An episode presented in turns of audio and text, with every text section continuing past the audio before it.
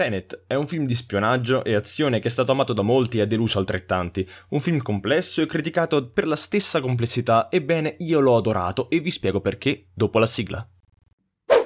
State ascoltando Quelli del Fumetto, il podcast, dove si parlerà di news, cinema, serie tv e tanto altro.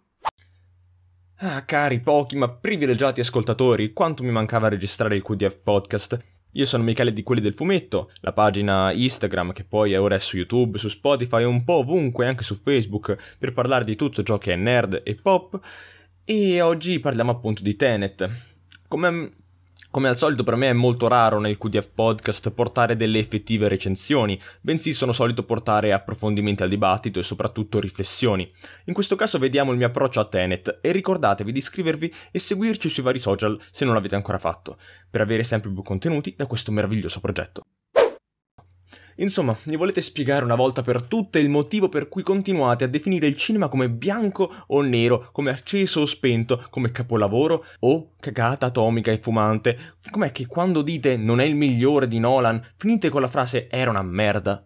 Sia chiaro, nel mio difendere a spada tratta questa pellicola mentre mi ascolto la host ufficiale di Ludwig Göransson, non intendo assolutamente definirlo come il miglior film di Nolan. Io ho preferito di gran lunga Inception, Dunkirk e soprattutto Interstellar a questo film soprattutto per la forte componente emotiva che Nolan voleva raccontare con quei film, e che qui un po' manca. Ma allo stesso tempo ritengo questo film ottimo così com'è, e ci sono vari motivi per cui lo, affer- lo affermo. Che poi, se, un, se uno fa un film, mica deve per forza renderlo una lacrima strappastorie e dotarlo di una fortissima carica emotiva. Ci sta, io apprezzo, ma può anche non essere il fottutissimo obiettivo del regista, no?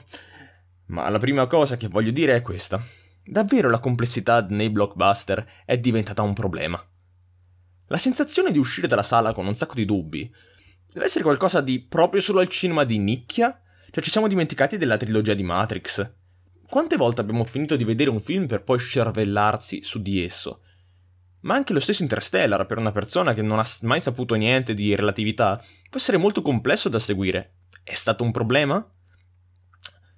Credo che sia un grandissimo film, e in questo caso mi è parso come se le persone dovessero andare in sala con la presunzione di capire tutto. Quello che invece vi propongo io è un cambio di prospettiva. Ho sentito spesso queste parole. Tenet è uno 007 inutilmente complicato attraverso la teoria scientifica. Io l'ho percepito in modo completamente diverso. Capovolgiamo la cosa. Invece di vedere la scienza come il complemento che complica uno 007, in modo da poter girare uno 007 più originale, io ho visto un Nolan che voleva parlare di scienza e di complessità e per farlo ha usato come espediente un action spy movie alla 007. Non so se vi è mai capitato di leggere un saggio di divulgazione scientifica, però ho avuto la sensazione che Nolan abbia letto o sentito da qualcuno ciò di cui si parla nel film e abbia semplicemente detto wow, che figata, se riusciamo a mettere in scena una cosa del genere è, è molto figo. E e a me pare che alla fine tutti gli ultimi lavori di Nolan siano una cosa del genere. È un frutto di sperimentazioni molto autoriali di questo tipo. Eh, gli ultimi tre film sono stati Interstellar, Dunkirk e Tenet, e Interstellar è lui che sperimenta una messa in scena della fisica legata all'astronomia, creandoci obiettivamente una delle migliori storie dentro di essa, e infatti credo sia il mio film preferito di Nolan. Dunkirk è frutto di una forte sperimentazione nell'usare la tecnica cinematografica e musicale al di fuori del solo realismo per rappresentare l'angoscia della guerra. Mette più ansia una frequenza di Hans Zimmer, la paura dei bombardamenti o le scene realistiche di Salvate il soldato Ryan. Io ho avuto molta più angoscia con Dunkirk. E infine questo, Tenet, un espediente cinematografico alla 007 per raccontare in modo incalzante un'attuale speculazione della fisica. Potete dirmi che non è molto utile se alla fine non ci si capisce nulla, ma io non sono d'accordo per due motivi. Il primo è che nel film fanno 100.000 spiegoni e quindi qualcosa se stai attento durante la visione lo si capisce. Il secondo rientra nell'ambito della divulgazione. Avete mai provato a leggere appunto un trattato divulgativo come ad esempio eh, La grande storia del tempo di Stephen Hawking? Io adesso ho qui la mia copia che consiglio a tutti di leggere perché è veramente un libro fantastico, a dir poco. E qui un po' ne parla di quello che succede in Tenet. E qui dice, stando alla somma sulle storie di Feynman, i viaggi nel passato si verificano, effe- si verificano effettivamente, in un certo senso, a livello delle singole particelle. Nel metodo di Feynman, una, parti- una, particella ordinaria che si muove in avanti nel tempo è equivalente a un'antiparticella che si muove all'indietro nel tempo. Secondo la sua matematica, è possibile considerare una coppia di particella e antiparticella che vengono create insieme e che quindi si annichiliscono a vicenda come una singola particella che si muove lungo un circuito chiuso nello spazio-tempo. Per rappresentare questo processo, proviamo prima a, raffigurare, a raffigurarcelo nel modo tradizionale. A un certo momento, diciamo che nell'istante A, vengono create una particella e la sua antiparticella. Entrambe si muovono in avanti nel tempo, quindi in un momento successivo, l'istante B, essi interagiscono nuovamente e si annichiliscono a vicenda. Prima di A e dopo B non esiste nessuna delle due particelle. Secondo Feynman, però, possiamo vedere le cose in un altro modo.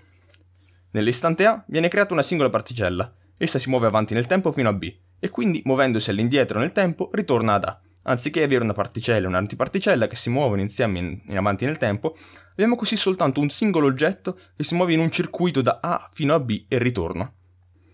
Questo tipo di viaggio nel tempo può produrre effetti osservabili. Per esempio, supponiamo che un membro della coppia particella-antiparticella cade in un buco nero, lasciando l'altro membro privo di un partner con cui annichilirsi.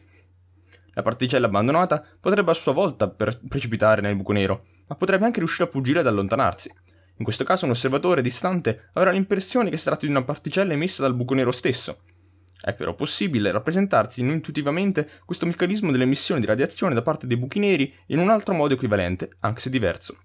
Possiamo cioè considerare il membro della coppia che cade nel buco nero, l'antiparticella, stando al nostro esempio, come una particella che, viaggiando indietro nel tempo, esce dal buco.